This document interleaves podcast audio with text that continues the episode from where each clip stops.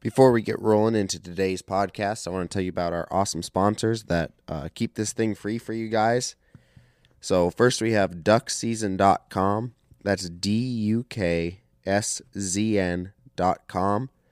Uh, go on there, check it out. Uh, you can get signed up for uh, traded hunts where you put in your location, the kind of birds you're after, you know, the type of things that you do and uh, you can search around on there, see other people, their areas, what they go after, and you can talk with each other and get linked up and trade hunts with each other. So rather than hiring an outfitter or a guide, if you're on a budget or kind of want to do a little bit of a DIY thing, you can get linked up with some people, go hunt in their area, they come out and hunt in your area. It's a really cool thing. Also on there, there's some forums, you know, duck hunting, waterfowl hunting in general, different tips and advice, things like that. And they also have a lot of merchandise, really cool stuff. And in their merchandise, they have the Salty Fowl line of clothing, where 100% of the profits from that go to uh, Eider Research out there on the coast. So, really cool cause. Go check it out. Go buy some stuff. Get on some trade hunts. You definitely won't regret it. Next, we have Steady Wing Outfitters. That's Mikey Soberano. He's up there in northeast Kansas, and he uh, specializes in waterfowl, turkey, and deer. You can check him out on Instagram at Steady Wing Outfitters. Uh, and if you want to book a hunt, you can give him a call. His number is 785 410 2304. Next, we have 701 Pursuit. They're over there in North Dakota. They're making a bunch of awesome hunting and fishing content. It's on YouTube, Facebook, Instagram, TikTok, all of the places. Go check them out for some high quality stuff. They also have a website with some merchandise and other things on it. Uh, their website is 701pursuit.com. That's the numbers 701pursuit.com. So check them out. All the places that you have social media, they're on there somewhere. Next, we have Bulldog Baits. It's over there in western Oklahoma. Uh, they're making crankbaits, jigs, soft plastic, spoons, jig heads, sinkers, anything you need for fishing. They've got it. So you can check them out on uh, Instagram. It's bulldog underscore baits. And if you want to go on their website to order some stuff, it's bulldog baits.square.site. So if you're needing anything, definitely, definitely go check them out. Also, on the same note, we have Stump Thumper Baits. Their website is stumpthumperbaits.com. They also have soft plastics, jigs, all that type of stuff. Want to check them out too on Instagram. Their handle is at Stump Thumper Baits. They're also Facebook, anywhere else. Now we have Waylon Johnson and his guide service. He's over in the San Antonio area. Uh, he's hunting ducks, geese, anything waterfowl you guys want to get on over there down in Texas. You can give him a call at 361 494 7868. You can also find him on Facebook. Uh, his name is just Waylon Johnson. See what he's been up to. Check out the cool birds down there. All that good stuff. And lastly, we have my dog training business up here in Northeast Montana. I specialize in retrievers, but I train all sorts basic obedience, force fetch, waterfowl upland, anything you're looking to get done with your dog, I can help you out with. Um, you can check us out on Facebook, Instagram, all the normal places. It's H I L I N E Retrievers. And then if you're looking for some advice or looking to uh, get set up with some training, give me a call. My number is 406 783 7083. Thanks a lot. Thanks to our sponsors. Go check them all out and enjoy the show. Well, covey took wing, shotguns singing, a pointing dog down in the old logging road. And then he got three and looked back grinning. I fumbled around and I tried to reload. All right, welcome to the Woods and Water Podcast. This is Garrett. Today I have Billy Barnett on. He's down in Kentucky and he is a turkey killing son of a gun. Um, he's also got a podcast he's going to tell us about. It's based on turkey hunting. So I guess Billy, why don't you introduce yourself? Okay. Yep. My name's Billy Barnett. Uh, I'm here about Central Kentucky and uh, just uh, turkey hunter, extremist, I guess you would say. Um, I pre- appreciate you having me on your show. Uh, um, but yeah, I, I just, uh, I don't know. I'm just uh, turkey hunting. I, have I've dabbled in deer hunting and duck hunting and all that other stuff, but turkey hunting is pretty much what I look forward to every single year. And ever since I started turkey hunting, you know, it's been the same passion every spring when it comes around. So, um, yeah, it's something that's really hooked me. So when did you when did you start out? Like as a little pipsqueak, or you're older in school and stuff? yeah, um, I actually started deer hunting first and squirrel hunting. My dad took me out, you know, when I was probably nine, ten years old, big enough to pack a gun, and then um, kind of graduated into the deer, hunted them for a while, and then uh, the turkeys came along. I was probably about 14 when I started, 15, and uh, took me a few years before I actually killed one, but I was in the learning process, I guess, for the first few years. And um, in uh, 97 was the year that I killed my first bird. And uh, ever since then, I've, I actually shot at one probably in about 96 and missed. And um, man, ever since then, I've been on fire. I mean, it's just like it, it got me, you know, and I, I couldn't wait to go back again and try it again, you know, just the cat and mouse, you know, part of it. You know, I love going out and you learn something every time you get out there and chase them. So, uh, you know, just because you didn't kill one, you know, you'd still learn something. So that's a pretty cool aspect of it. And I mostly uh, just watched videos and stuff like that and uh, trying to learn everything I could. You know, that's kind of back before the internet and YouTube and all that stuff. So trying to learn on my own. I would talk to older guys that turkey hunted and pick up tips from them and stuff and just learn wherever I could. And I had some buddies that I hunted with too. And we'd talk, you know, back and forth with each other. And, well, you know, we'd talk about different scenarios and what worked, what didn't. Um, you know, it, it was a definitely a, a uh, big learning uh, curve to kill a turkey. I mean, it it was it was a pretty it was and I guess that's what hooked me on it. You know, it's pretty fun. Um, so yeah. So when you started out, did they uh, just set you out there with a box call and shotgun and say go at her or what? Pretty much. um, I went to my uncle actually took me and uh, he had a farm and this was before I was even driving. So um, it was the first year that season actually came in on that side of my county. And uh, if I knew half of what I was doing, I'd have killed one. I mean, they were gobbling everywhere. Um, you know, every finger had a turkey gobbling on it. And, you know, it's, uh, we, me and my cousins went out we tried it. We hunted together a little bit. And then uh, I kind of got into hunting on my own, you know, and I would stay out all day. And I, I, I to, I guess, probably uh, I enjoyed hunting alone probably as much as anything. Uh, I do enjoy it with my friends, but there's something about being out there just one on one with that bird, and um, you know, it's a lot of times when I get with somebody, I start second guessing and asking them, "Well, what do you want to do?" And usually it it's not the right move. You know, you start getting into those questions with each other. So, uh, so I, I kind of think it's kind of a one on one sport. You know, for me, I enjoy that part of it. So. Yeah, that makes sense. Yeah, from well, I guess the people on the show here already know this, but I kind of didn't see them quite like that before I tried hunting them. I just thought that they were a bird that flipped over cow shit and ate bugs out of it with a brain yeah. the size of a pea, and then yeah, it's actually kind of like a cat, cat and mouse, like you said, like a chess match when you're actually out there trying to get them. It's actually really tough, and yeah, it's cool. I'm. It's definitely not just a one year thing for me now. I'm gonna be doing it next year for sure. Try it out again.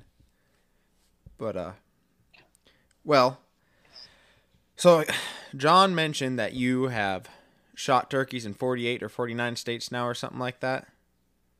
Yep, that's uh, 49 states. They call it a U.S. Super Slam. Um, it's just Alaska is the only state that doesn't have a turkey season. So um, so yeah, every state uh, traveled to it, bought license and hunted turkeys and was able to harvest one. So how'd that get started? Did you just kind of start checking off states and realize you've already got a couple done, so you go for it, or was it a goal from the beginning, or what?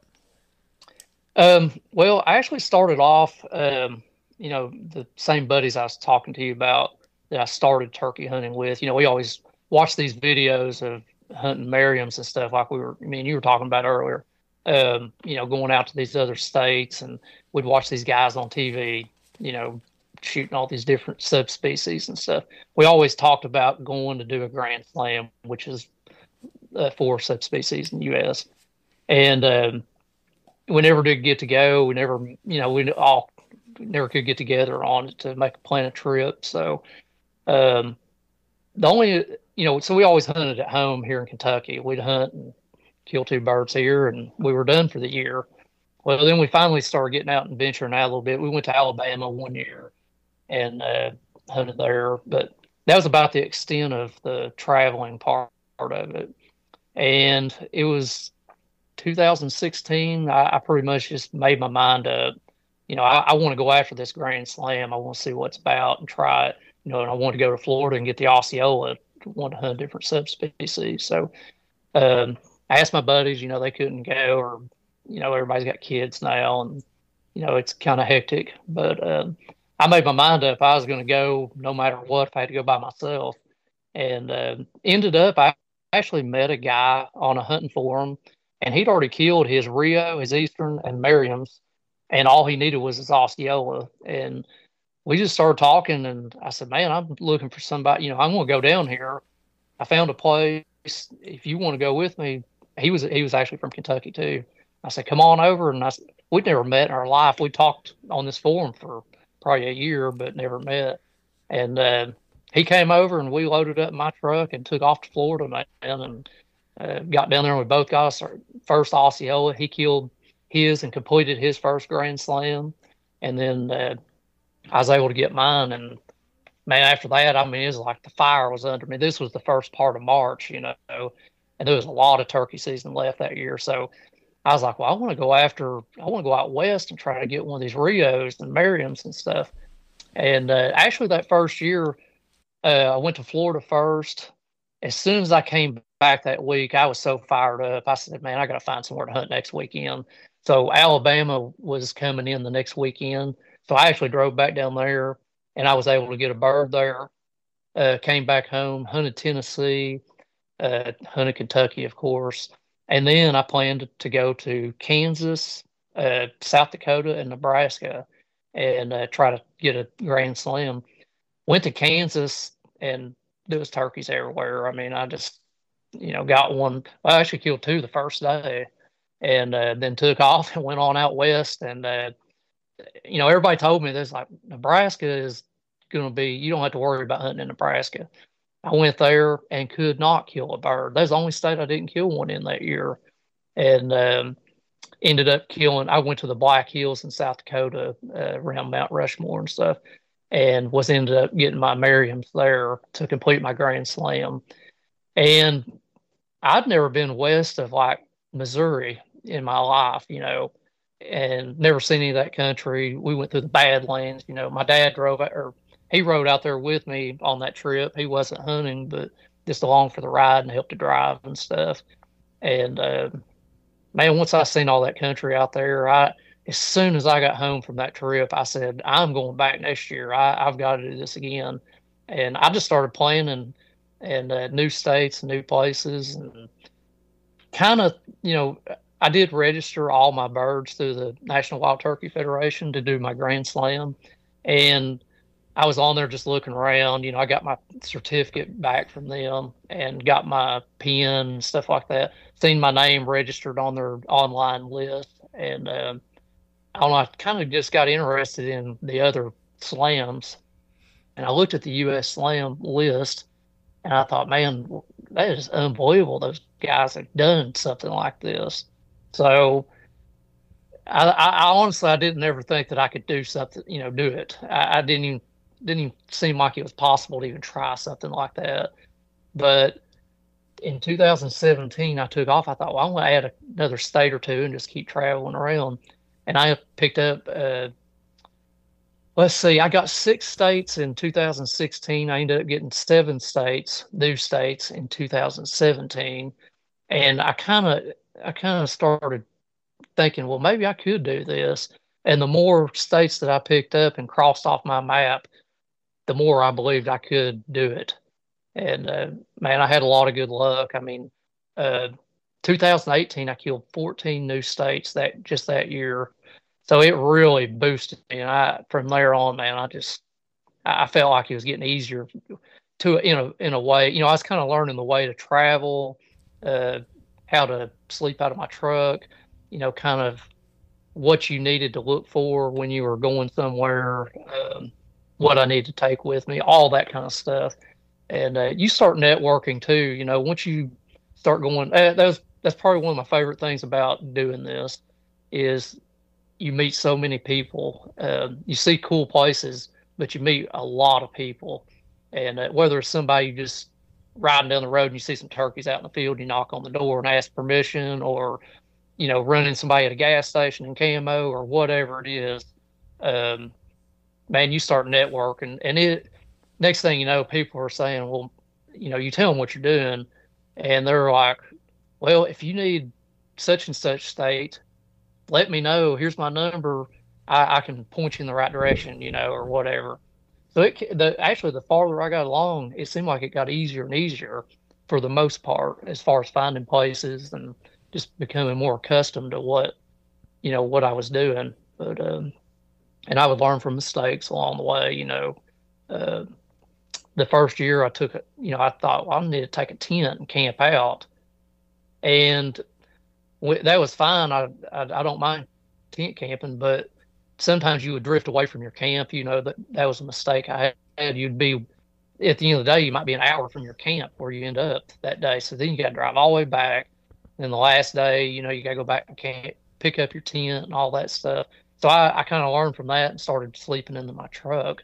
And that I put a camper top on it and um, just be mobile wherever you end up that day. I mean, you're you got all your stuff with you. You're good to go for the next day. So, um, so yeah, I kind of just it, it led from the Grand Slam and then just build up from that and uh, just kept going to finally finishing all of them. So, so you started in 2016, sort of doing it, checking off that way, and then yeah. you ended just this year. You got your last one this year.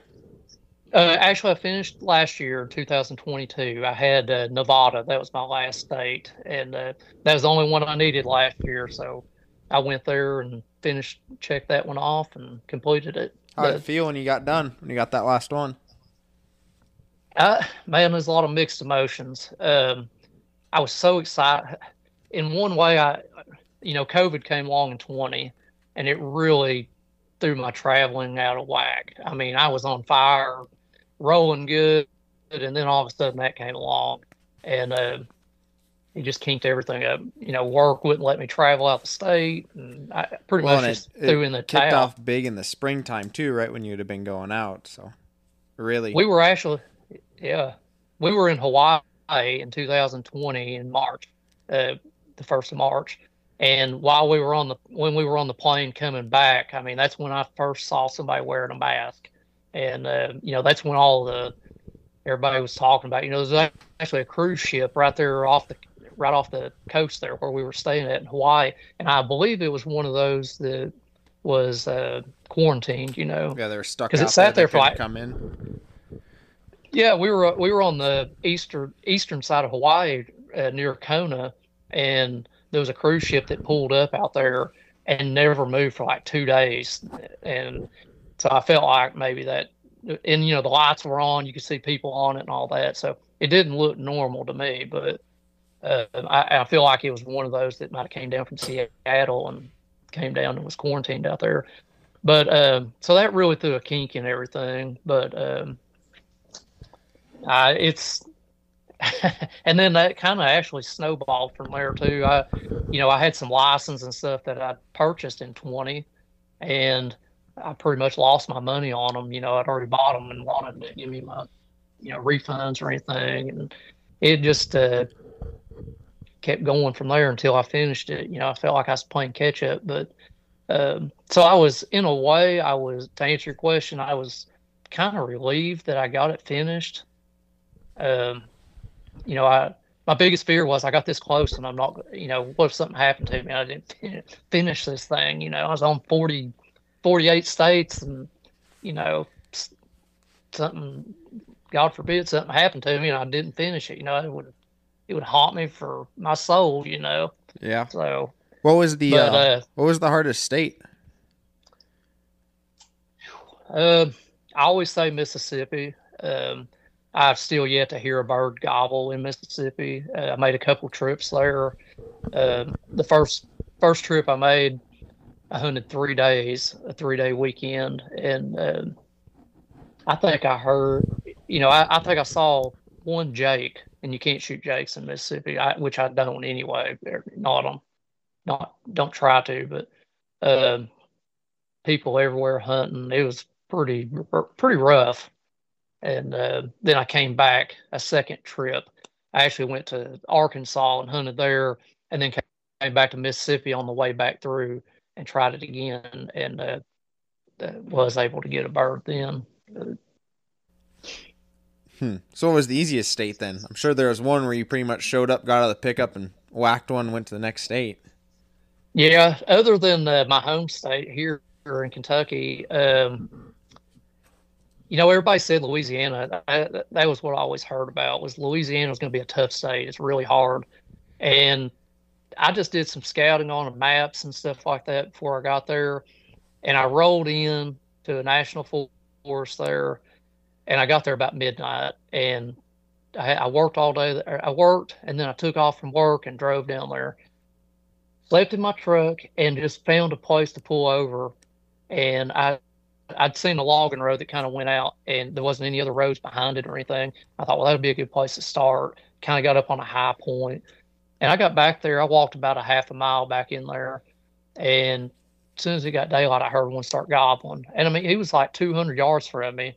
And i i couldn't even believe it you know. I was like wow you know because this was the dreaded louisiana state you know that's where there's so no turkeys and it's uh, tough pressure.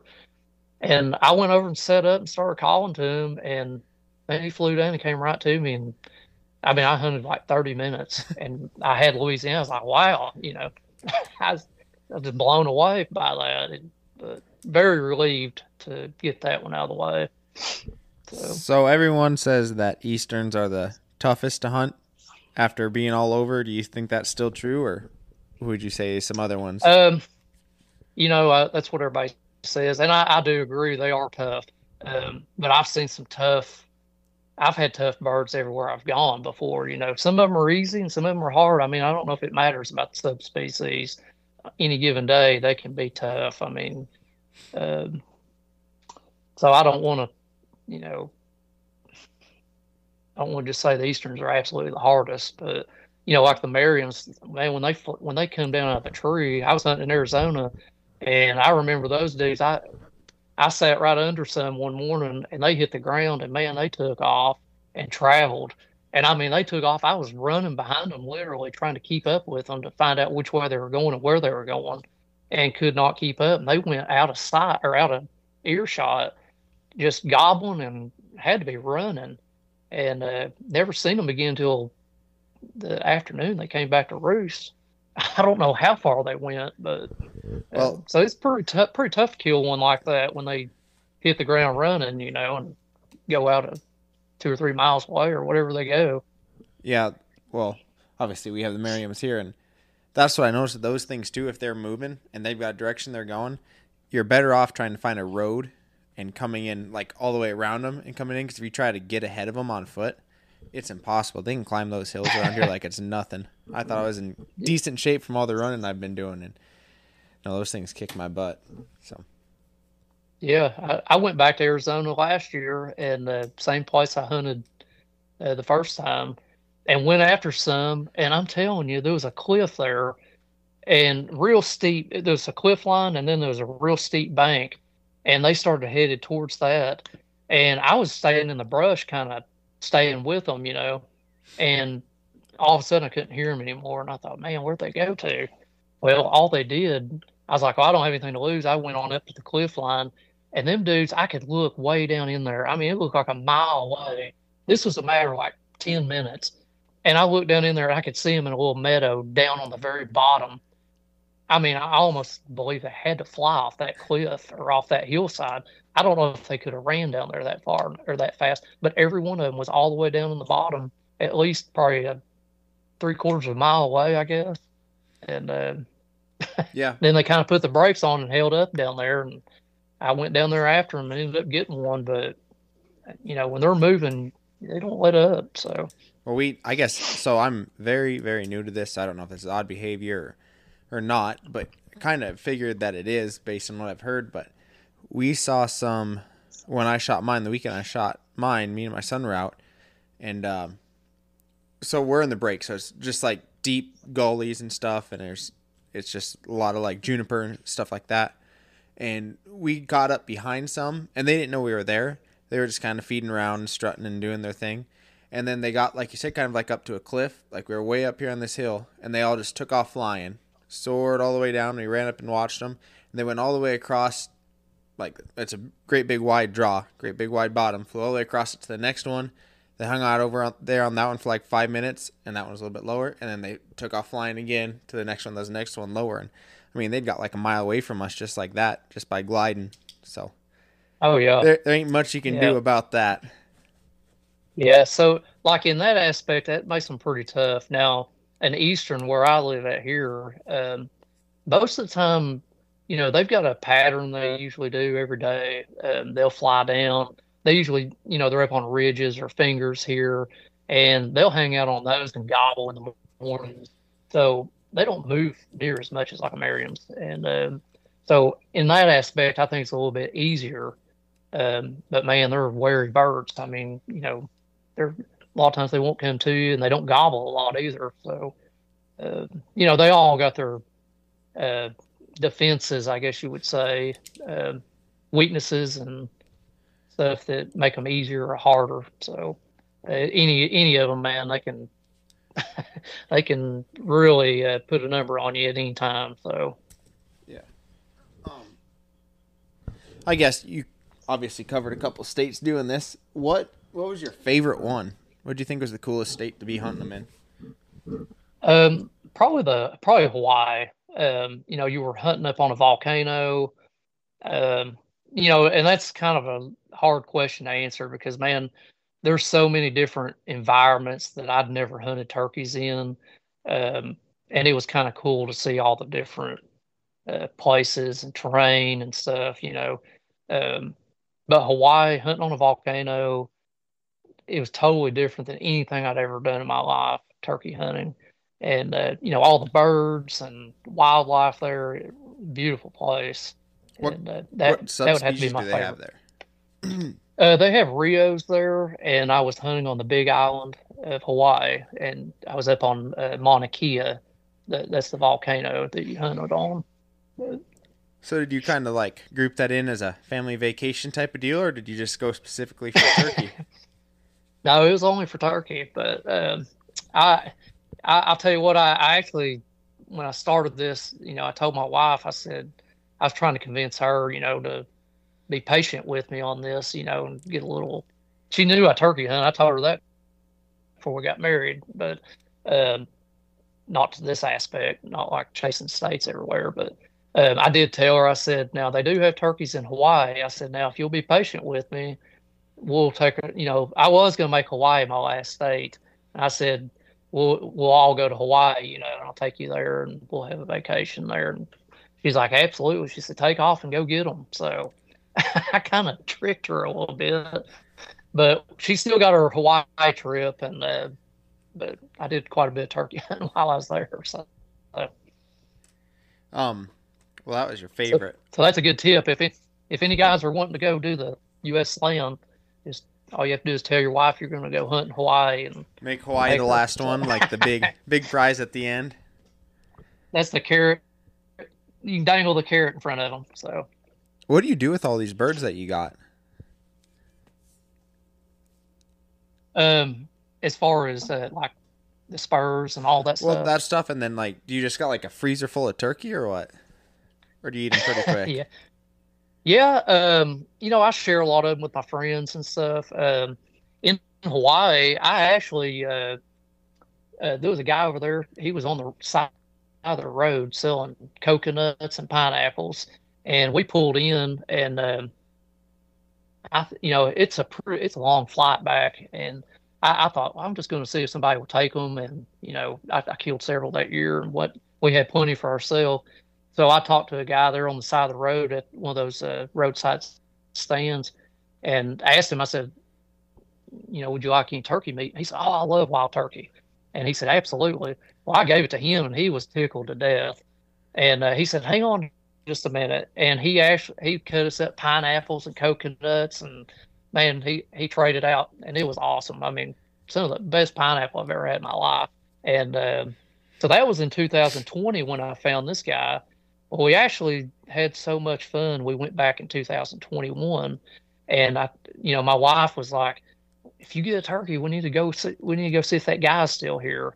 And sure enough, uh, we went back, and the, the same guy was in the same spot, and he he remembered me, and he we swapped out. I gave him a turkey uh, turkey meat, and he uh, cut us up some pineapples and stuff. So uh, that's pretty cool. That's real cool. All right, now you got to be ready. Now you're gonna make somebody mad in one state because I got Uh-oh. listeners in every state.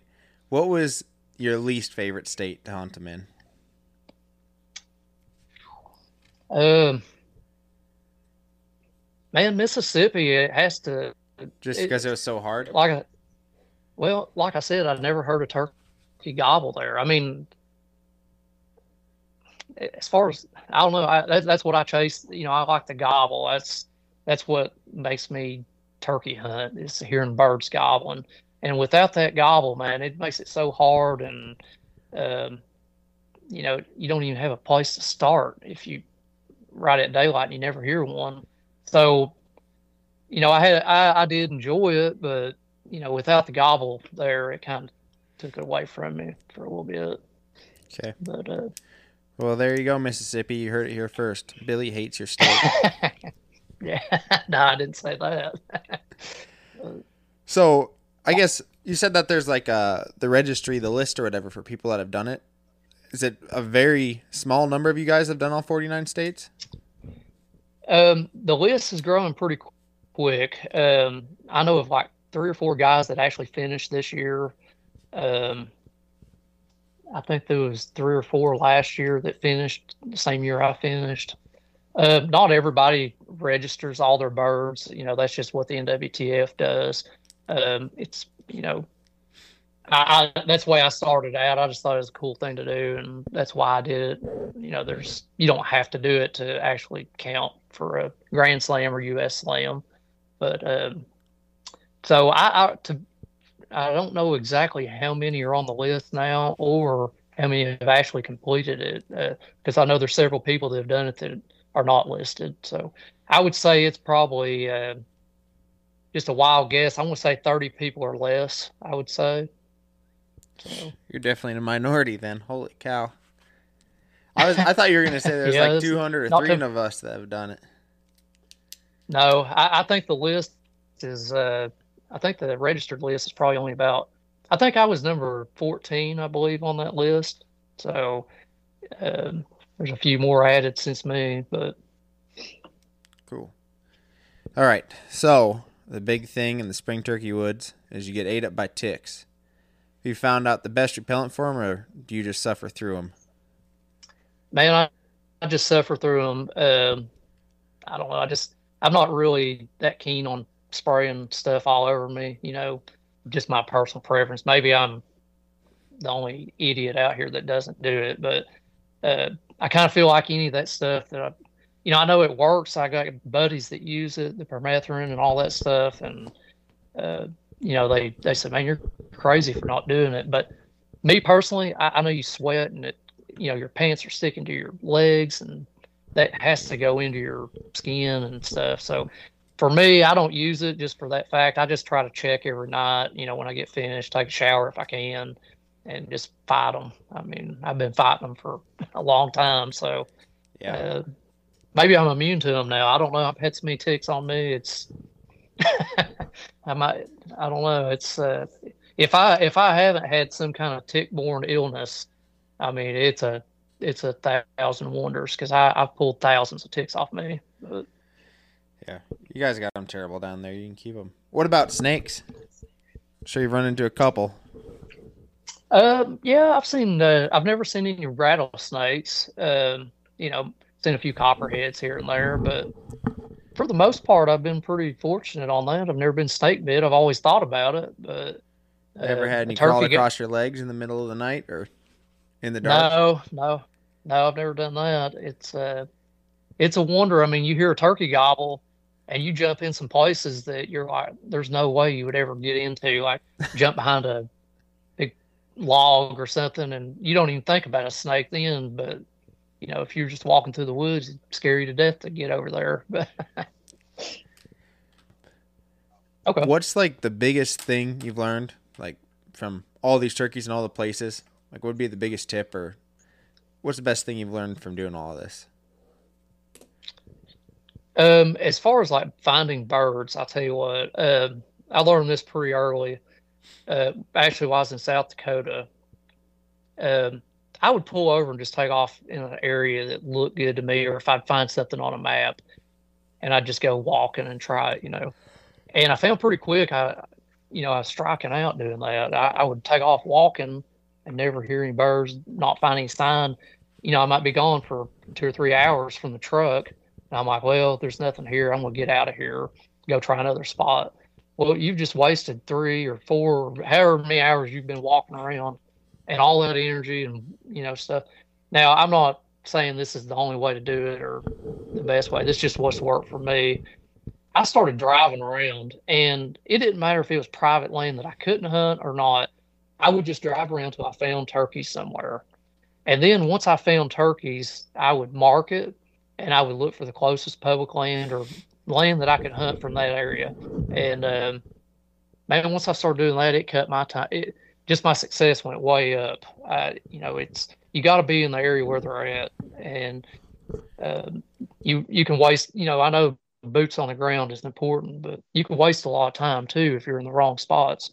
So um, if I'm struggling or something, man, I'll just get out and ride around and just start driving down roads and if I can find birds somewhere, then you know, most of the time when I start out, I usually try to start on a high point, of course, where I can hear as far as I can, and and see if I can hear anything. If I don't, then that's this is kind of what I back my backup plan is. I start driving glass and you know try to talk to people if I see somebody standing out in the road or something. You know, just try to get any kind of information I can from anybody or anywhere. So. All right. So let's roll into your, uh, I guess your gear a little bit. A lot of you guys, Okay. turkey guys, are really big into having your whole turkey shotgun set up and everything. Do you got something special, little single shot, red dot, and all that type of deal? Well, um, I actually uh, okay, I actually just got a new gun this year to use, and it's a 20 gauge. Um, I had always used a 12 gauge before. Um, I started out with a Remington 870, went to a Mossberg 835. Um, the 870, I mean, that was it was just a base gun, you know, and it was a heck of a turkey gun. I mean, honestly, could have kept it and just done just fine. But I thought it had to be camo and everything else. You know, when I was younger, I I, was like, man, I, I got to get a camo gun, uh, or I'm not turkey hunting. But uh, but I ended up, I, I went to the 835, and then man, those things pack a punch. I mean, I shot three and a halfs every shot. You know. And I thought, man, I thought to get me a, uh semi-automatic, you know, maybe take some of the recoil out and a, a friend of mine bought a Nova, a Benelli Nova, and the pattern of that thing was unbelievable. And uh, so that's kind of led me towards the Benellis. And I started, I bought, I saved my money and I bought me a Super Black Eagle uh, too. And that was, I've packed that gun for, I was trying to remember what year I bought that. And uh, I, I, I can't remember. I, I, was going to look up on the serial number, see when, if I could find out that way. But anyway, I packed that gun for the longest time. Always shot iron sights, and uh, probably about halfway through the career of that Super Black Eagle two, a friend of mine, an older guy, he had a, a scope on his gun, and we were hunting together one one day, and he showed it to me, and he said, "Man, I love this thing." He's like, "Y'all check check him out." And I think I missed a turkey on that trip or something, and you know it's easy to look up and look for them flopping before you pull the trigger, you know. And uh, so I thought, you know, I might try that. I, so I went and bought a scope. It was the Nikon Turkey Pro, and uh, put it on there. And man, ever since I've I've used it ever since, I fell in love with it. So th- I've got a scope on my gun, but uh, I carried that Super Black Eagle 2 with me and hunted, used it in every state uh, through this U.S. Super Slam. Well, whenever I finished up last year, I thought, man, I hate to something happened to this gun. It's kind of it's got a lot of value to me now, sentimental value, and uh, I thought I'm going to put it up. You know, the TSS is out. You know, you can shoot that stuff and get amazing patterning, and um, so I looked in. A buddy of mine had a 20 gauge, and he showed it to me, and it, the, it was daylight and dark difference in packing those things. So, uh, so I ended up buying a 20 gauge uh, this year.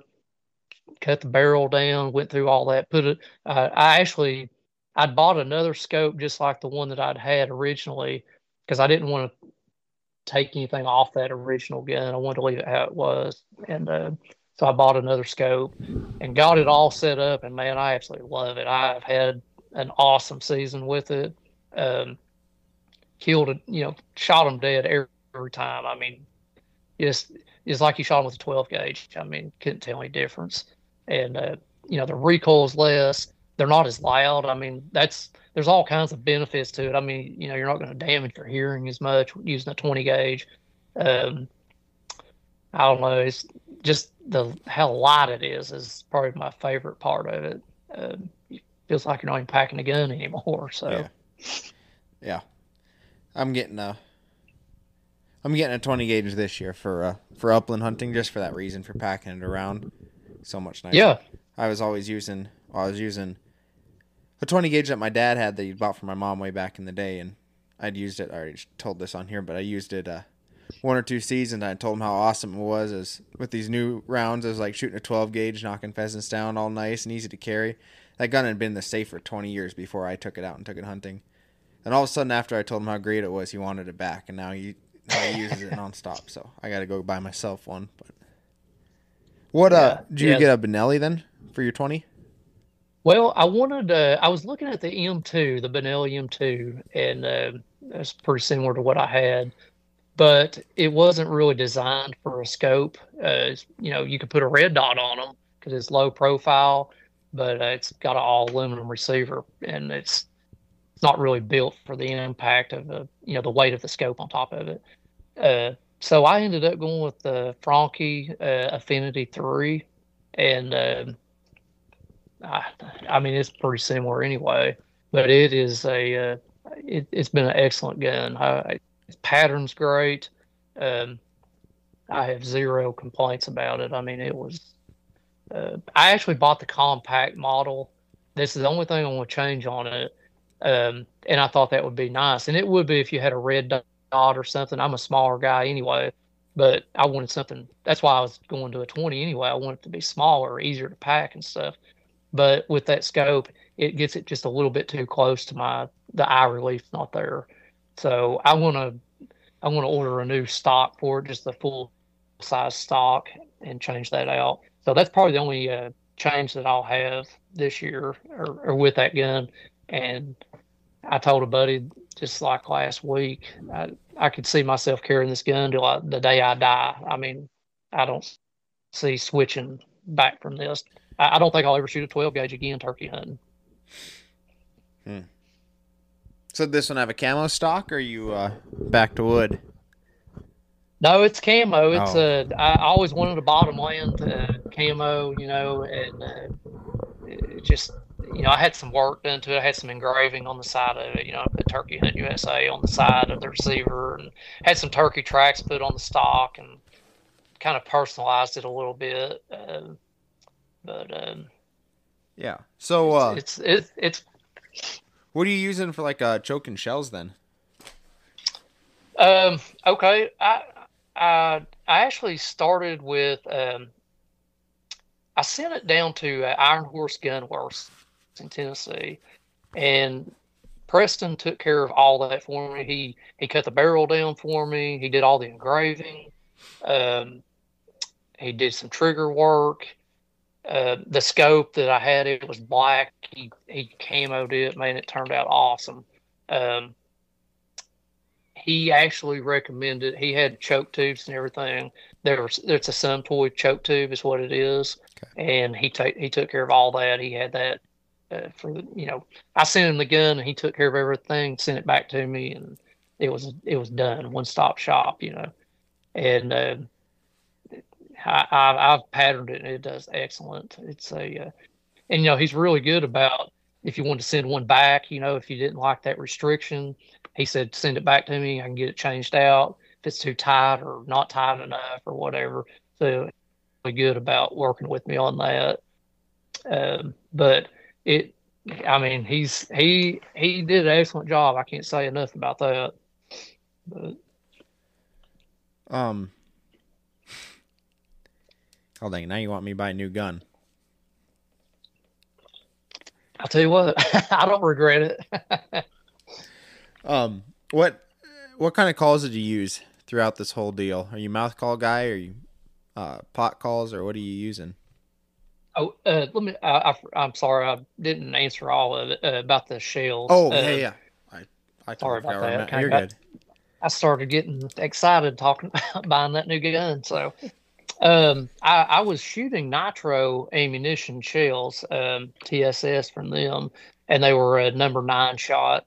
And uh, Matt, actually, the the guy that's with me at the uh, doing the calls and all that, Turkey Hunt USA, Matt Myers, um, he actually reloaded his shell. He always has reloaded shells, his own, and he said, "Well, let me load you up some and try them out this spring." And man, I shot them, and them things are unbelievable. Um, I mean, I had a bunch of nitros, but I ended up shooting his. I got one left, so he's going to have to make me another batch. But for hopefully, next year, he wrote but, down how he did it.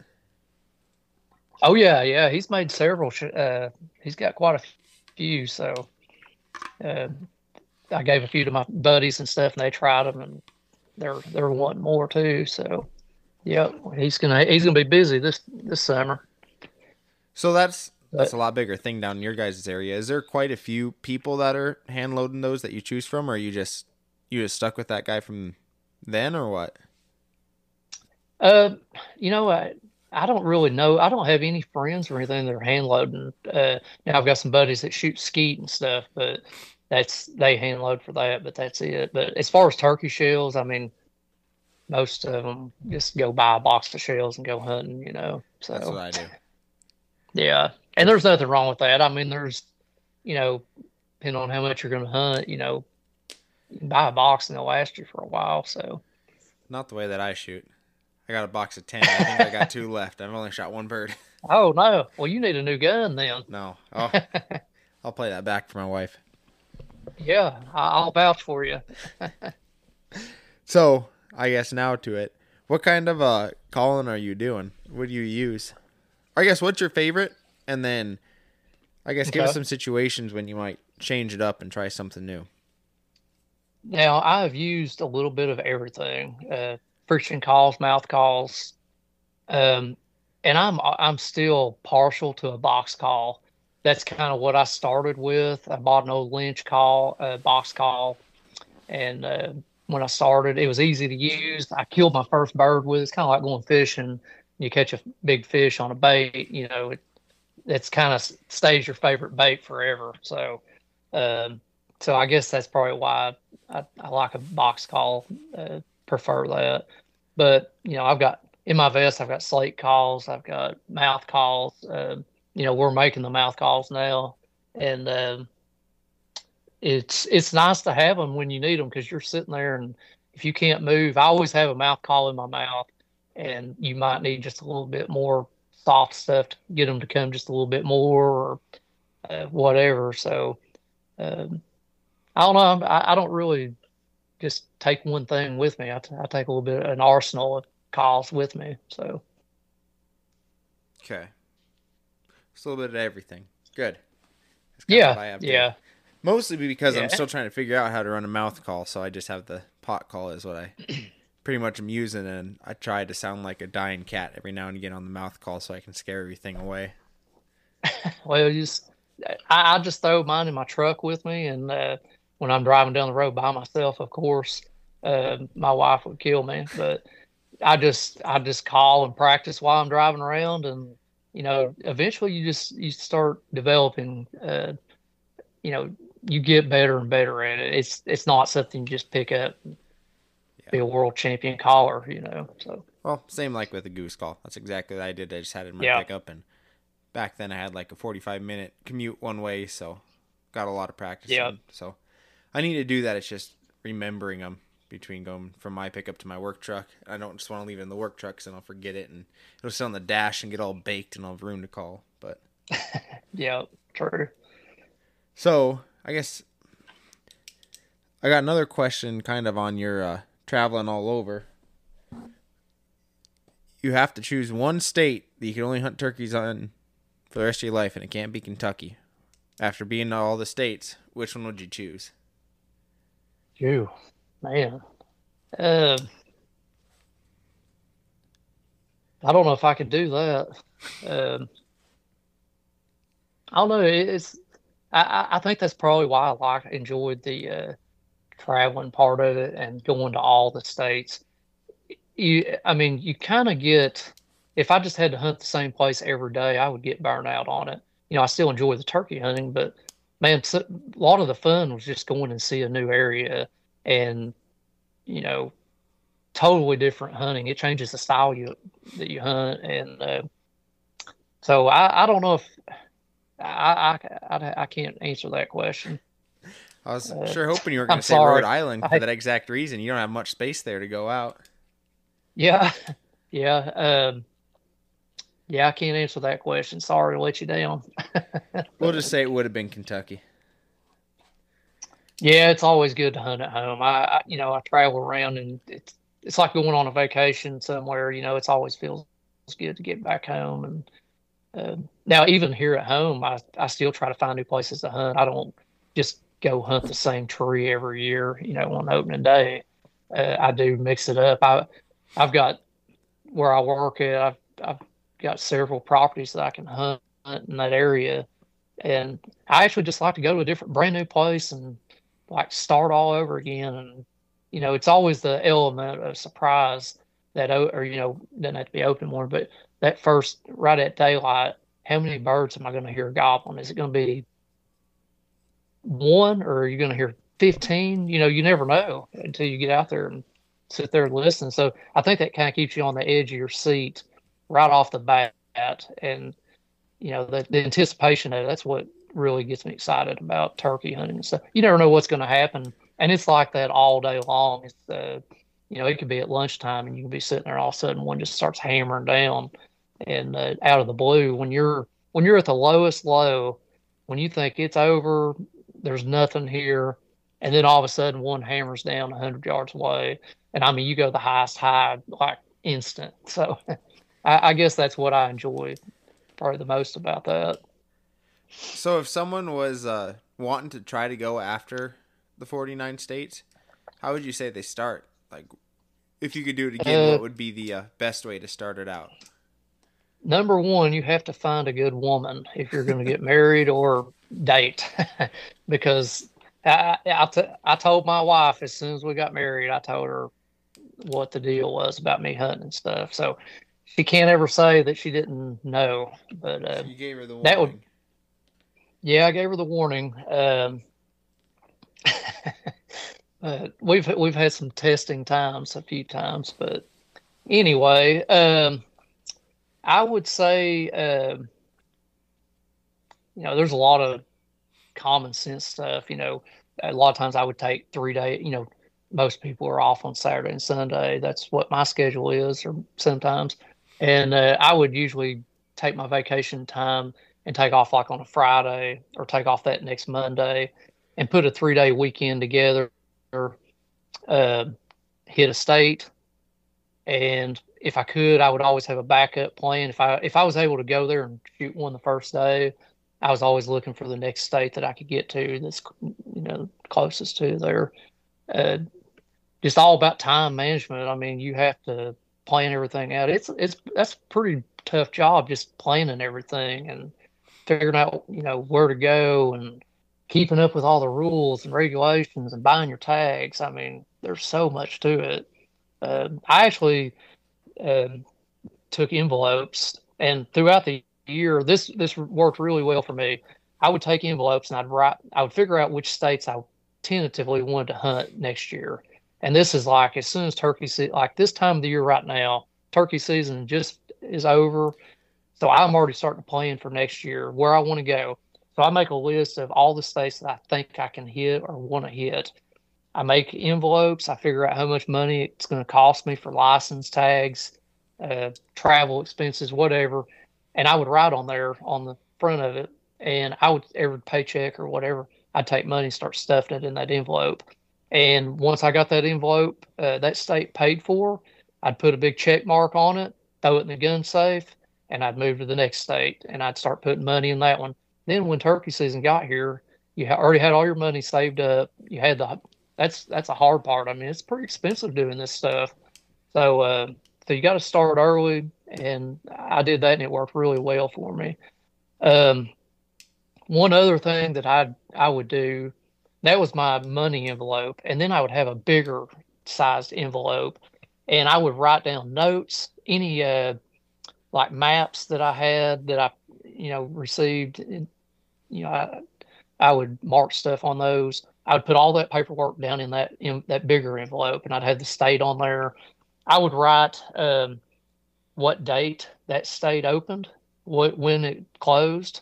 I would put the bag limits on there. Um, for the most part, most states are pretty similar with the regulations. Now, some of them have some funny stuff going on, uh, like California. When you go there, uh, don't quote me on this for next year. Double check it for yourself. But it was uh, the shooting hours ended at five o'clock in the afternoon, and that's totally different than any other state. Most of them are 30 minutes before sunrise to sunset or whatever. So you got to watch out for stuff like that. And I would write any special notes or anything like that on that envelope.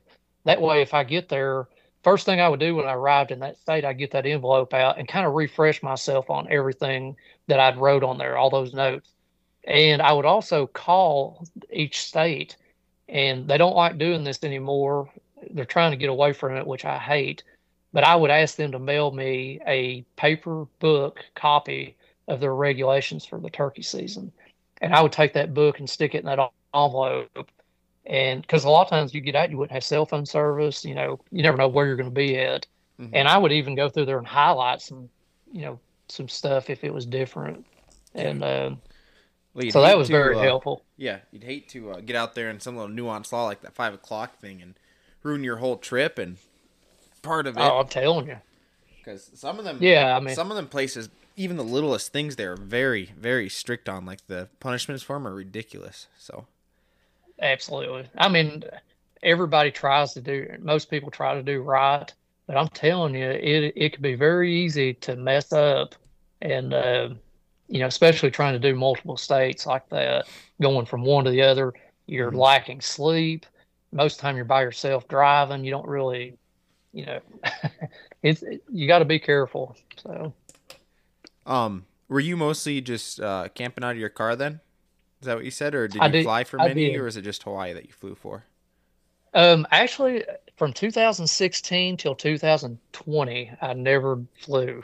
To uh, Hawaii was my first flight, and um, so I drove to, and I, I, found it really easy to be, you know, driving. Now, of course, like the western Hawaii, you had to, but the western states, I mean, I, I didn't have enough vac. If I didn't have to work, yeah, I'd drive to every one of them. But because you just have all your stuff with you. Um, you know, I had a nice little setup in the back of my truck. It was a uh, I had a camper top on the back of it. You could take whatever you wanted. You know, coolers and uh, sleeping bags, all your comforts from home you could bring with you, fans, you know, whatever you wanted.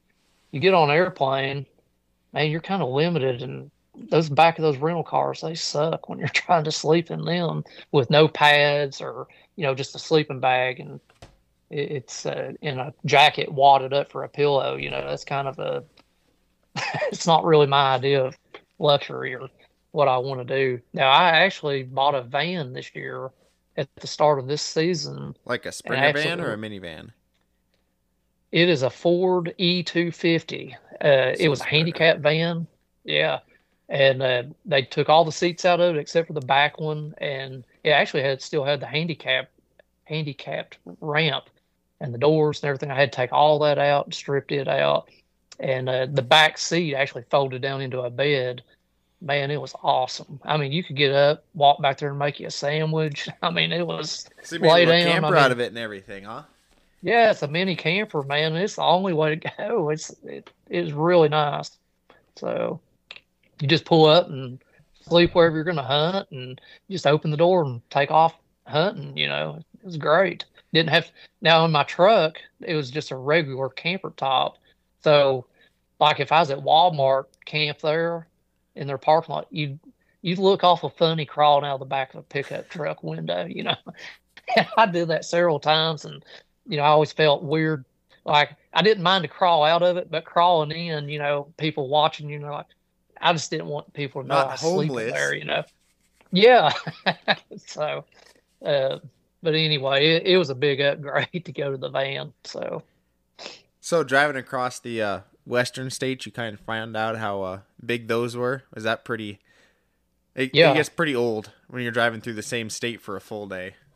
I know that. Yeah, it's uh, you know, I enjoyed, I love driving out there. You know, the interstates are straight, most of them, and uh, you know, 70, 80 mile an hour speed limits, and not much traffic, not many, there's not that many big cities you go through.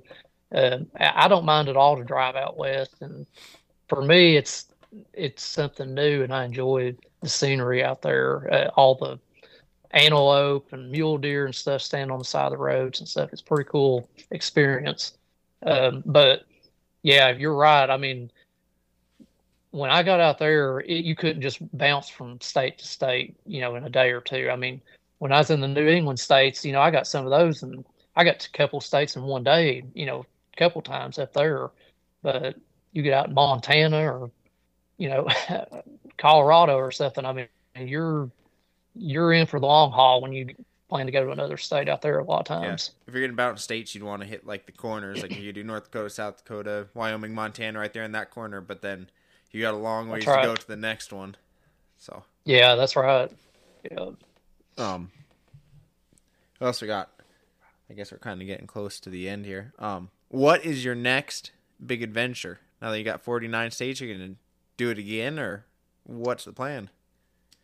Um, I'm, yeah, I guess you know I enjoy it. I, I don't really have to get another 49, uh, but it does kind of give you a direction to go. Uh, this year was my first year after I completed it, and man, it was totally different.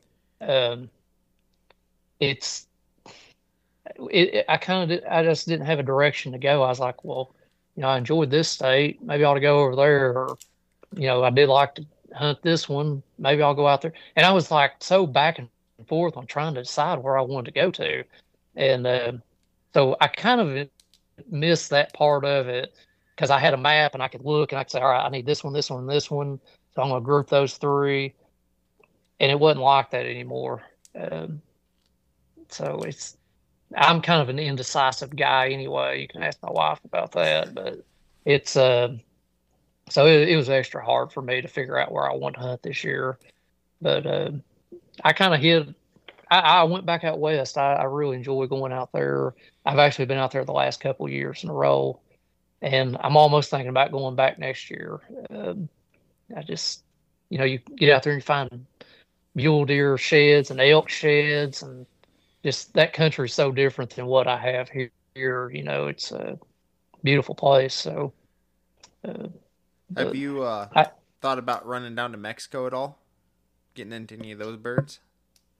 I, I have. I'd love to go, but man, I just, uh, I don't know. I'm kind of leery about going across the border. Uh, I've heard some horror stories about it. You know, uh, I know some guys. I got some good friends that have gone, and you know, everything was perfectly fine, no problems at all. But for me, I just don't know if I would relax enough to enjoy it. You know, I'd be worried about driving back to the airport or, you know, something like that. So, uh, I've had some guys. T- you know, I had one friend of mine. He went down there and he was actually helping guide down there, and he had some guys stop them and gunpoint. I mean, and he told me once they he got out of there, he said, "I'm never going to Mexico again." So that kind of, and he he warned me. He said, "Man," he said, "I know everything's probably good, but he said from what I had happened to me, he said I would never go back." So I mean, I'm sure all they want your money and stuff if it did stop you, but who knows? You know, you hear stories about people coming up missing and everything else. So it's just not worth it to me to do it. Um, I'll probably uh, now I would like to go to Canada and hunt. Uh, they have a Canadian Slam, and uh, we actually had a guy on our podcast a couple weeks ago, uh, Steve Tardif. He's from up there, and he's invited me to come up, and uh, you know, so that that would be a cool adventure to go on. So uh, I'll probably do that once someday, and probably just keep hammering on these states, man. Just enjoying it. I just keep going around and keep on hunting and I think I'm about 23 states where I've got two or more. So, um, I'm not slam. far. Yeah. So I might just uh, use that as a guide for from now on and, you know, see what I need to get another, you know, these states I need a second or third bird in. Just yeah. keep going that route and just enjoying it. So, well, before I run out of time on my SD card here, do you want to plug your podcast and give out your socials and stuff like that if people want to check it out? Yeah. Um, so what we've got, we have a uh, turkey, pretty much turkey hunting only podcast. It's called Turkey Hunting USA. Uh, my uh, my Matt Myers, he's the co-host with me on that, and uh, we actually just started it this year, but had some really good shows on there. I believe we got a lot of good feedback, and uh, you know, if, if you're into turkey hunting, definitely check it out. I think you would enjoy it. And, uh, you know, we have some giveaways and stuff like that. Also have a, uh, the Turkey Hunting USA uh, website. Get some apparel on there. We've got the, got our calls on there now. Um, and we're on all the social media, uh, Facebook and Instagram and Twitter or uh, TikTok and all of them. So you check us out on any of that stuff. And, uh, you know, we, like I said, we have different things on there. Uh, something we kind of cool we do is a hunter spotlight where people are sending in pictures and stuff. And uh, it's right on the homepage there. And we update that every week and, you know, send out decals and stuff like that. If, if you're selected and give you a discount code for the website and stuff for the calls and stuff like that. So, uh, something cool. You know, we've had a lot of fun with that. So cool. Well, again, I'm about to run out of time on my card here, so I'm gonna have to stop the recording. Okay. Um, thanks for uh, coming on, giving us the info. I really enjoyed it. I learned quite a bit. That was really interesting. I didn't know that 49 states is a real thing, so that's crazy cool. Um, do you yeah, have any? I appreciate you having me. Yeah. Do you have any uh, words of advice or parting words or anything you want to bestow upon the people? Um, I say just go have fun, man. Go enjoy it while you can, and uh, you know I feel like I I wish I'd have started earlier. I guess that's the only regret I have of doing this. Uh, you know, once I started traveling, I, absolutely loved it, and that's the only regret I have is I didn't go earlier. But I'm making up for it now, and gonna hit as hard as I can for as long as I can. So if uh, don't don't ponder on it. Take off and go do what you want and enjoy life while you can. short enough. So, well, that's my that's my words of wisdom. Thanks. Now I'm gonna go quit my job in the morning. I, would quit mine if I could. but all right. Well, so. thanks again. You have a good night. Okay. Yeah. Thank you. Appreciate you.